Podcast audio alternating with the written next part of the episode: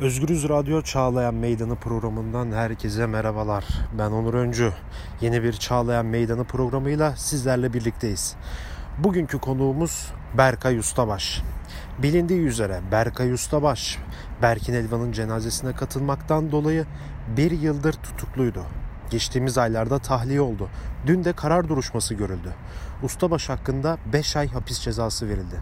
Yani Berkay Ustabaş 1 yıl cezaevinde yatıp 5 ay hapis cezası aldı. Kısacası devletten alacaklı oldu. Bugün Berkay Ustabaş ile birlikte dava sürecini, son gelişen karar sürecini ve bu cezayı konuşuyoruz. Herkesin beklentisi daha yüksek cezalar şeklinde olacaktı. En azından devletin şu son süreçte uyguladığı politikalarla herhalde e, yattığımız kadarı e, kurtaracak bir ceza verirler gibi yaklaşıyordu herkes ama şaşırtıcı bir sonuç çıktı. Bu şaşırtıcı sonucun e, gelmesinin ardından herkes Pardon filmini anımsayarak hareket etti. İşte dünden beri bana da bol bol insanlar şey diyorlar işte pardon gibi oldu vesaire. E, hakikaten ama şöyle bir hadise var. Ondan biraz bahsetmek tabii, istiyorum. 5 ay hapis cezası zaten infaz edilmiyor.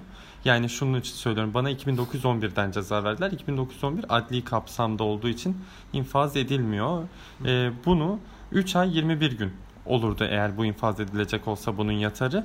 Fakat bu da zaten yatılmayan bir hadise. Dolayısıyla benim devletten alacağım tam olarak bir sene.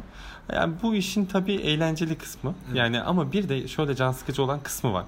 Yani e, uzun tutukluluk hadisesinin e, göstergelerinden bir tanesi daha olmuş oldu bu dosya. Yani yatır yatırabildiğin kadar cezalandır. İşte o tutukluluk sürecince yaptığın bütün işkenceler, işte bütün baskılar yanına kar kalsın ve sonunda da uyduruk bir ceza ver gönder. Bununla ilgili birazdan başka e, hadiselerden de bahsetmek istiyorum. Çünkü ben tutuklu kaldığım süre boyunca birkaç kere gerekçe değiştirdiler. Ama dosyanın sonucunda geldik gördük ki gerekçelerin hepsi yalanmış zaten. Biz seni bir sene tutacağız ama nasıl tutarsak tutacağız demişler. Bu şey mi acaba? Hani bir sen tutuklu olduğun süre boyunca arkadaşların senin özgürlüğün için hep mücadele etti. Tabii ki de Berkin Elvan'ın cenazesine katılmak suç değil diyerek. Hep şunu dile getiriyordu herkes. Yani polislerin senin üstünde bir ahtımız var, sözü var. Bu buraya çıkıyor mu acaba? Evet evet kesinlikle. Yani bugün biraz daha şunu gördük. O savcı ben ilk gün savcıyla karşılaştığımda tamam dosyanda bir şey olmayabilir ama bizim ahtımız var seni tutuklayacağız demişti. Gerçekten de bir aht için tutuklandığımız ortaya çıkmış oldu. Çünkü hem savcılık gerekçeleri hem de daha sonra e, işte mahkeme boyunca süren birkaç defa değişen gerekçelerin hiçbiri yok kararda. Yani üyelik isnat ettiler, işte propaganda isten, isnat ettiler. Hiçbirine dair hiçbir şey yok ortada ama tutuklu kalmamın gerekçesi örneğin şuydu.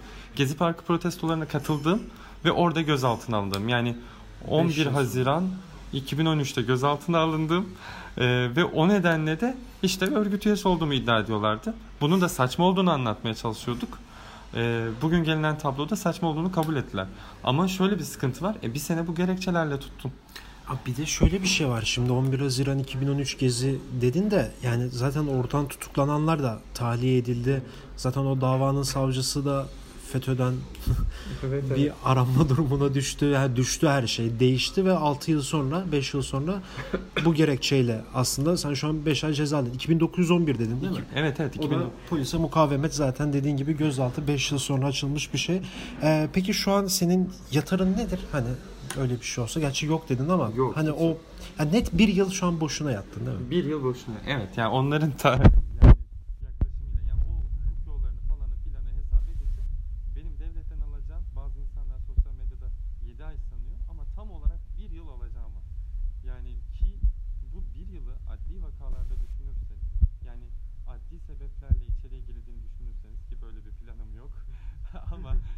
şayet böyle bir şey olsaydı iki yılda zaten denetime çıktıkları için e, ve üçte ikisini yaptıkları için o infaz e, kuralları gereğince zaten şöyle bir şey var. bir yıl sekiz ay artı iki yıl yani ben şu anda üç yıl sekiz aylık bir ceza e, tırnak içinde söylüyorum bir adli vakanın içinde bulunsam hiç yatmadan dışarıya çıkabiliyorum. Böyle bir handikap var. Burası pardon filmine benziyor. Evet. Filmin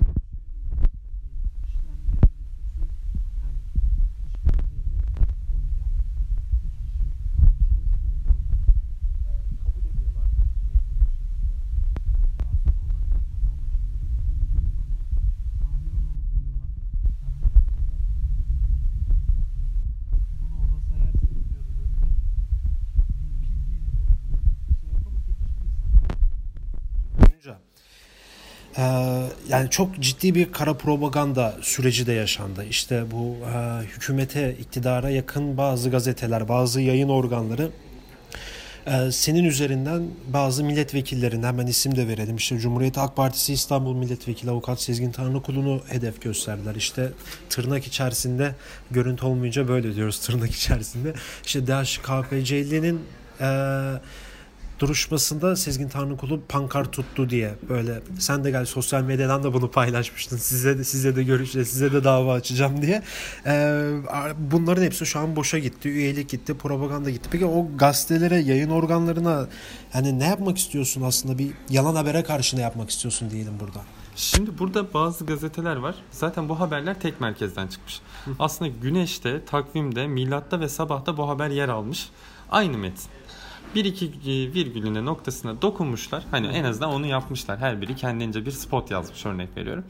Dokunmuşlar ama aynı metni almışlar. Yani demek ki bu haber bir yerlerden gelmiş bu vatandaşlara.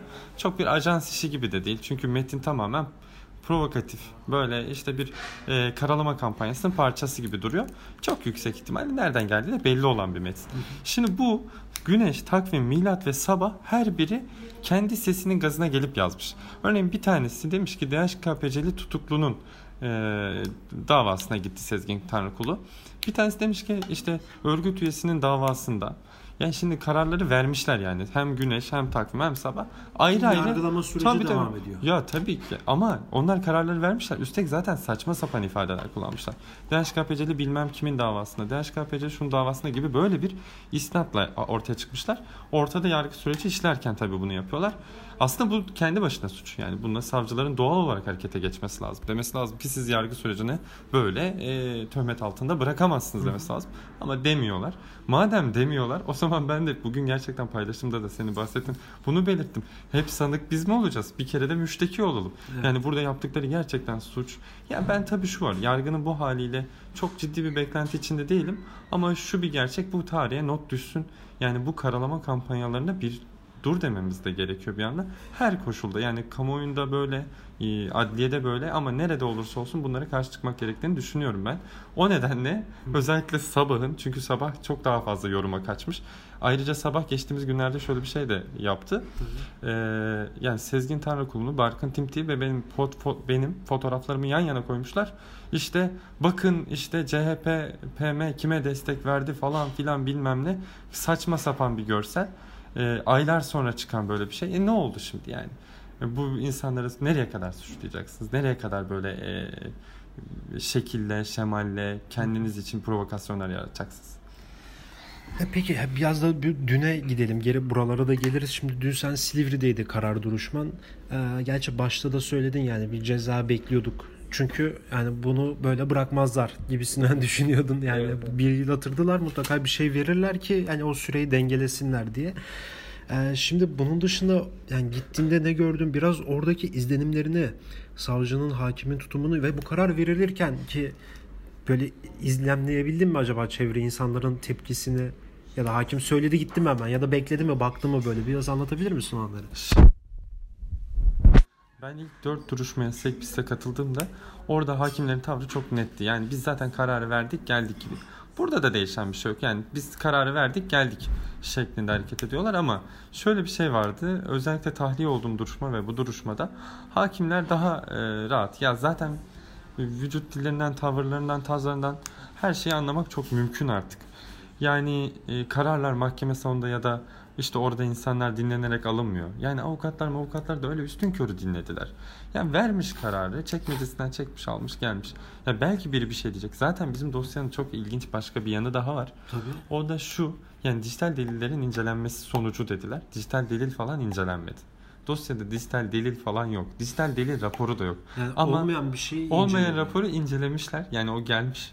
Ya söz bilir kişiye gitti bu rapor fakat bilir kişi raporu falan gelmedi. Dijital inceleme dedikleri de şu. Benim evimden bir 12 Eylül CD'si çıktı. Bu 12 Eylül belgeseli, bu belgeseli yani takıp bir CD'ye izleyecekler herhalde. Yani bilir kişinin yapacağı işte bu ama bunlar gelmedi. Bunlar gelmemesine rağmen diyorlar ki işte bilirkişi raporuna dijital verilerin incelenmesine. Hangi dijital verilerin incelenmesine? Hani nerede rapor? Öyle bir şey yok. Yani bu saçma sapanmış. Buna mahkeme demek falan bile zul. Yani bir iş yaptılar. Bir sene yatırmak gibi bir kaygıları varmış demek ki. Ya ben bunu birkaç sefer daha belirttim. O süreçte daha yoğun tutuklamalar oluyordu. Biraz siyasi atmosferle de alakalıydı. Dönem dönem belki de önümüzdeki dönemde de böyle bir şeyle karşılaşabiliriz. Bazı dönemlerde bir dalga gibi tutuklamanın seyri artıyor. Daha fazla insan tutuklanıyor. Şimdi ee, biz de böyle bir döneme geldik. İçeridekiler buna sürecin tutukluları derler. Şimdi sürecin tutuklularına denk geldik. Biraz uzadı bizimki. Sorun değil. Ama şu bir hadise. Ee, esas mesele şu ki bu kolay işte keyfi tutuklamaların nihai olarak son bulmasının yegane yolu siyasi iktidarın bir biçimde artık bu ömrünü tamamlamasından geçiyor. Yani açıkça bunu ortaya koymak lazım. Çünkü hukuk düzeninin böyle olmasının baş sebebi mevcut siyasi iktidar. Yani bunun adını doğrudan böyle koymak gerekiyor. Zaten bu yerel seçimdeki YSK sürecinden de görebiliyoruz. Yani en basiti yani. Evet evet zaten yani hadise Verilmeyen bir mazbata var. çok orada. keyfi. Ya burada nasıl hareket ediyorsa mahkemede de farklı hareket etmiyor. Burada bazı insanlar mazbata vesilesiyle yeni karşılaştı. Gerçekten geniş kitleler yok artık falan dedi. Ama şu yani mahkemede verdiği karar da bunun gibiydi işte yani. Mazbata sürecinde ne yapıyorsa mantık olarak orada da onu yapıyordu. Şimdi ben bir, bir sene tutuklu kalmışım. Sonra 5 ay vermişler. Yatar olmayan bir ceza. Yani bir yıl boş yere yatırmışlar. Ve bunu açıkta söylüyorlar. Şimdi buradaki mantıksızlıkla mazbatada işte bazı yerleri 10 defa, 20 defa, 30 defa saydırmanın arasında hiçbir fark yok. Çok mantıksız gibi geliyor ama bu mantığın adı faşizm. Yani faşizmin mantığı bu zaten. Mazbata hikayesinde de insanların karşısına çıkan hadise bu. İşte bizim tutukluluk hadisemizde de çıkan buydu. Topluma mesaj verilmesi hadisesi gibi böyle kullanan, böyle ifade edilen şeyin kendisi faşizm. Peki şimdi sen bir yıl yattın, boşuna yattın. Hani boşuna derken bunların hepsini tırnak içerisinde söylüyorum. Zaten evet. ortada bir şey yok yani. Zaten 5 yıl önceki yani o verilen yani iddianameden yola çıkıyorum. Zaten ilaveler onlar bunlar yapmışlar. Gezi Parkı'nda gözaltına alınmasın. Oradan bu, şimdi ceza çıkmış yani. Galiba bu bütün mevzu. Ee, şimdi sen bir yıl hayatından bir yıl çalındı yani kayboldu. Evet. Yani annen çok uğraştı, arkadaşların çok uğraştı, sen çok uğraştın. Ee, bu bir yılda sen neler kaybettin desem ne dersin? Ya açıkçası şöyle yani şimdi elbette ki kaybettiğimiz koca bir zaman var. Yani daha fazla şey yapabilecekken atıyorum dışarıda e, ben sonuçta hem üniversiteye gidiyordum bir öğrenciyim ama bunun dışında üniversitede demokratik akademik demokratik mücadele de veren bir insanım. Hı hı. Yani dolayısıyla bir kere bunların tamamından alıkoydular. E, bu memleketin e, özgür günlere, demokratik günlere yaklaşması bir kere çaldılar. Öncelikle bunu ifade etmek hı hı. lazım. Ee, ama esas hadise şu. Biz şunu gerçekten anlatmak istiyorum. Yani tutuklandık. İşte gittik Silivri'ye. Önce Metris'e. Ee, orada zaten e, size doğrudan bir terörist muamelesi yapıyorlar. Yani tırnak içinde onların, yine bu da tırnak içinde, onların ifade ettiği bir terörist semali var. Her gün kürsüden bir vatandaş çıkıp onlara bunu anlatıyor. Düşman, düşman, düşman. İşte siz ortalama bir özgürlük, adalet, demokrasi talebiniz varsa teröristsiniz. O zaman size kötü davranılacak psikolojik işkence yapılacak. Şimdi Metris'te bunu yaşadık. Çıktık Silivri Kapalı Hapishanesi tam bir Nazi kampının bugüne uyarlanmasıdır. Bunu daha önce de ifade etmiştim. Burada size böyle davranacaklar. Sonra darp edilerek bilmem neyle kalkacağız, gideceğiz, götürüleceğiz daha doğrusu Kırıkkale. Orada işkence göreceğiz, içeriye gireceğiz. Aylarca kitap verilmeyecek. 6 ay kitap alamadık, dergi alamadık. Üzerine soruşturmalar aldık, hücre cezaları aldık, mektup yasakları aldık falan filan. E şimdi cezalandırdın zaten. Tırnak içinde söylüyorum yine bunu. Yani zaten bir cezalandırma yöntemine gitmiş oldun sen. E, alaca, yani yapabileceğin en fazlasını yaptın. Sonra dönüyoruz diyoruz ki Aa, aslında senin yatmana gerek yokmuş. Bizim hukukumuzun kuralları da bunu böyle görüyormuş diyoruz. O zaman şunu söylememiz lazım. Bunu kim yapar? O zaman ben yani ben bir şekilde alıkonulmuşum bir yerde. Tutsak edilmişim. Dahası böyle özgürlüğün falan elden alınmış. Ne yani bu biraz daha hani şunu da hatırlamak lazım. Hı. Ahmet Çıkın o yani bu bir mafya iktidarı hikayesi var ya. Hı. Bunu mafya yapar. Alır götürür kanunsuzca bir yerde tutar seni. işte bilmem ne yapar falan. Tehdit eder, işkence eder, darp eder falan. Kim yapar bunu? Bunu yapanlar bellidir işte. Şu anda da aynı hadise. Bir, bir tip mafya. Bir tip çete gibi hareket ediyor. Aldım işte götürdüm tuttum. Başka hiçbir şey yok. Bir de şöyle bir hadise de yok. Orada devletin tabelasının yer alması bu işin yasal olduğu anlamına gelmiyor yani. İşte bunu da bugün gördük. Ne oldu yani? Üzerine bir tane tabela asınca bütün bunlar hukuklu hale mi geldi bizim hapishanede kalmamız? Dolayısıyla bunları biraz böyle yaklaşmak gerekiyor. Karşı karşı olduğumuz şeyin kendisi zaten böyle kuralsız, ilkesiz bir şey. E peki şimdi e, geriden bu tahliye edildiğin döneme gelmek istiyorum. Çıktın e, bir de şey hmm, aslında çok güzel özetledin ya. Bu bir yılı e, net bir şekilde özetledin ama bir de yani aslında sen bu sene mezun oluyordun. Evet. Değil mi? Şimdi o da bir, bir yıl uzadı. E çıktıktan sonra ne yaptın? Ne ettin? Biz sen çıktıktan sonra seninle bir röportaj yaptık ama çok sıcağı sıcağına. Evet, böyle evet. taze tazeydi böyle. Birkaç gün içerisinde yaptığımız bir şeydi. Böyle tam bir şey yoktu yani. Belirsizlik vardı yani. Ne yapacağım, ne edeceğim diye. Neler oldu peki o arada? Sen Berkin'in duruşmalarına da gittin evet, bu arada. Berkin, en son keşfe gittin mi? Keşfe gidemedim. Ee, burada değildim ama onun dışında bütün mahkemelere gittim. Orada duruşmaları takip ettim. Yani oradaki hadiseyi de yakından görmüş olduk. Devletin e, orada izlediği politikada çok ince bir strateji izlemişler. Yani e, dosyayı karma karışık hale getirmişler. Dosya şu anda tam olarak Arap saçına dönmüş. Sen bu işin içinden çık çıkabilirsen koymuş ortaya. Hadi buyurun çıkın. Çıkamazsınız. Yani dosyanın kuruluş itibariyle çok sakat bir e, dosya var ortada. E, dolayısıyla e, burada da bir çeşit yine e, çok tekrar etmiş olacağım ama bir faşizm ilkesi işlemiş yani. E, ben katlederim ve işte arkama dönüp bakmam, hesap da vermem. Ama o iş öyle olmayacaktır. İla nihaya bu böyle gitmez. sonuç itibariyle şunu söylemek lazım. 15 yaşında bir çocuk öldürüldü. Bunun mutlaka katilleri var. Dolayısıyla bunun katilleri de hesabını vermelidir yani. Biz ilk günden beri bunu söyledik. Bunu söylediğimizi bahane ederek tutuklamışlardı.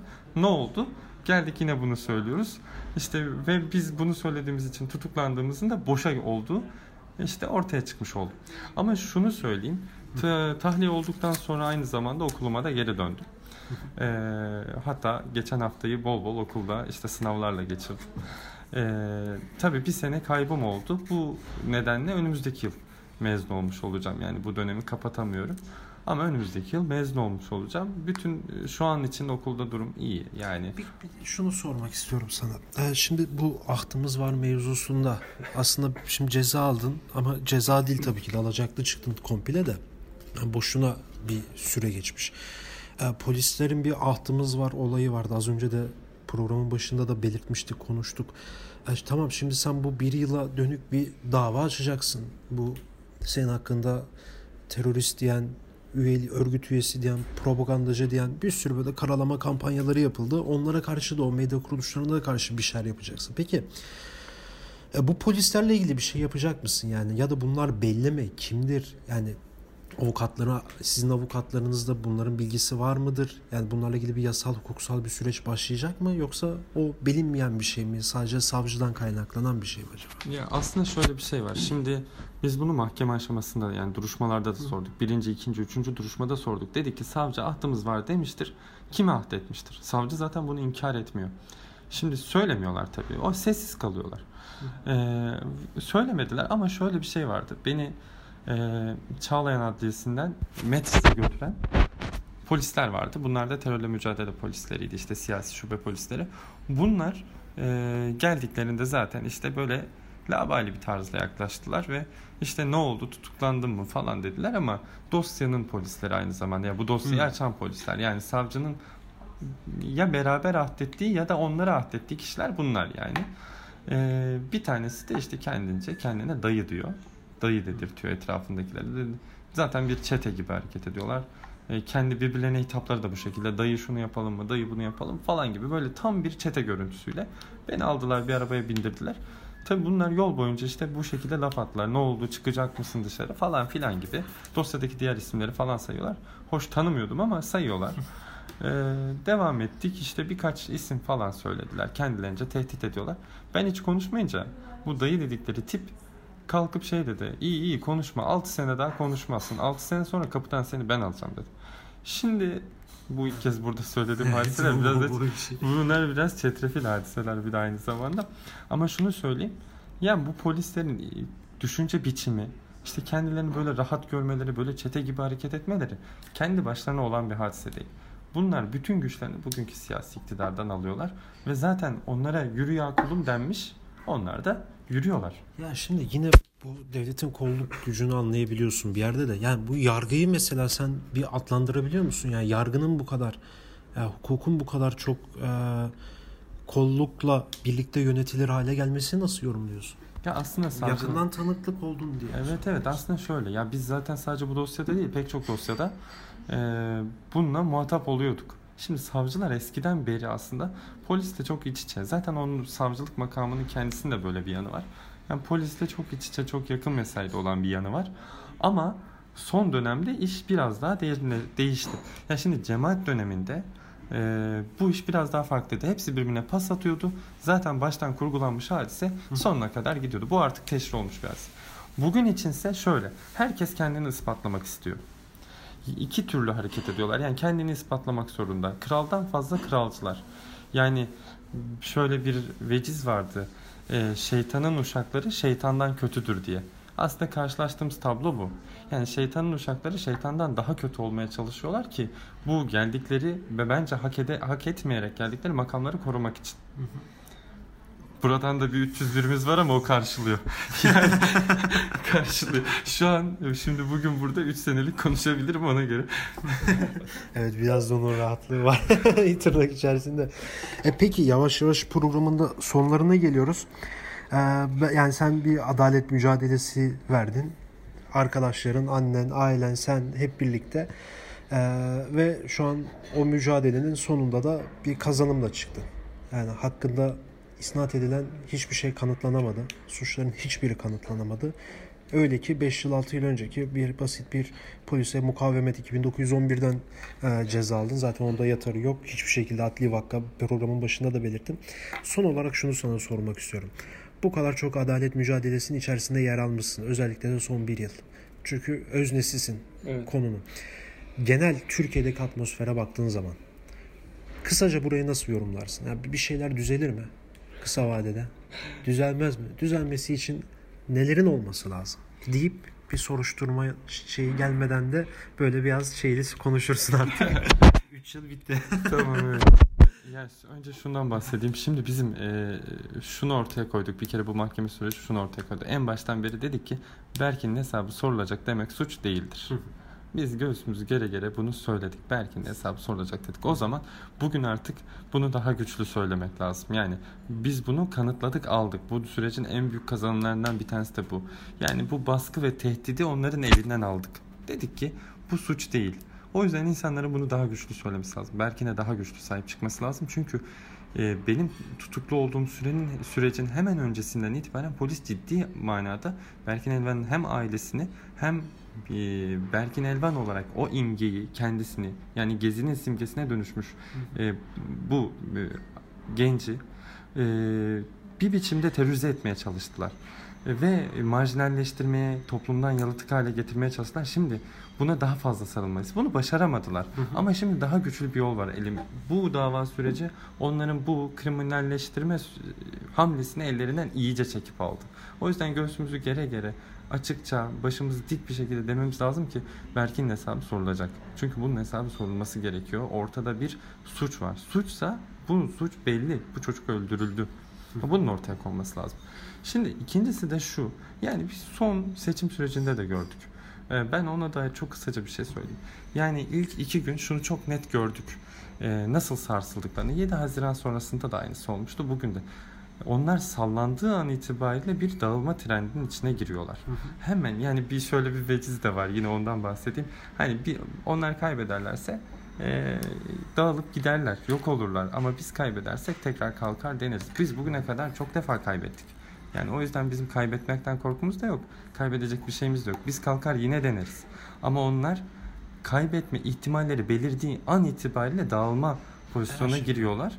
Yani hem ilk günden itibaren bunu yaşadılar. Zaten ben hani mazbata sürecinin uzamasının pek çok bir yanı olabilir. Ama en önemli yanlarından bir tanesi çok da sık bu vurguyu görmediğim için söylemek istiyorum.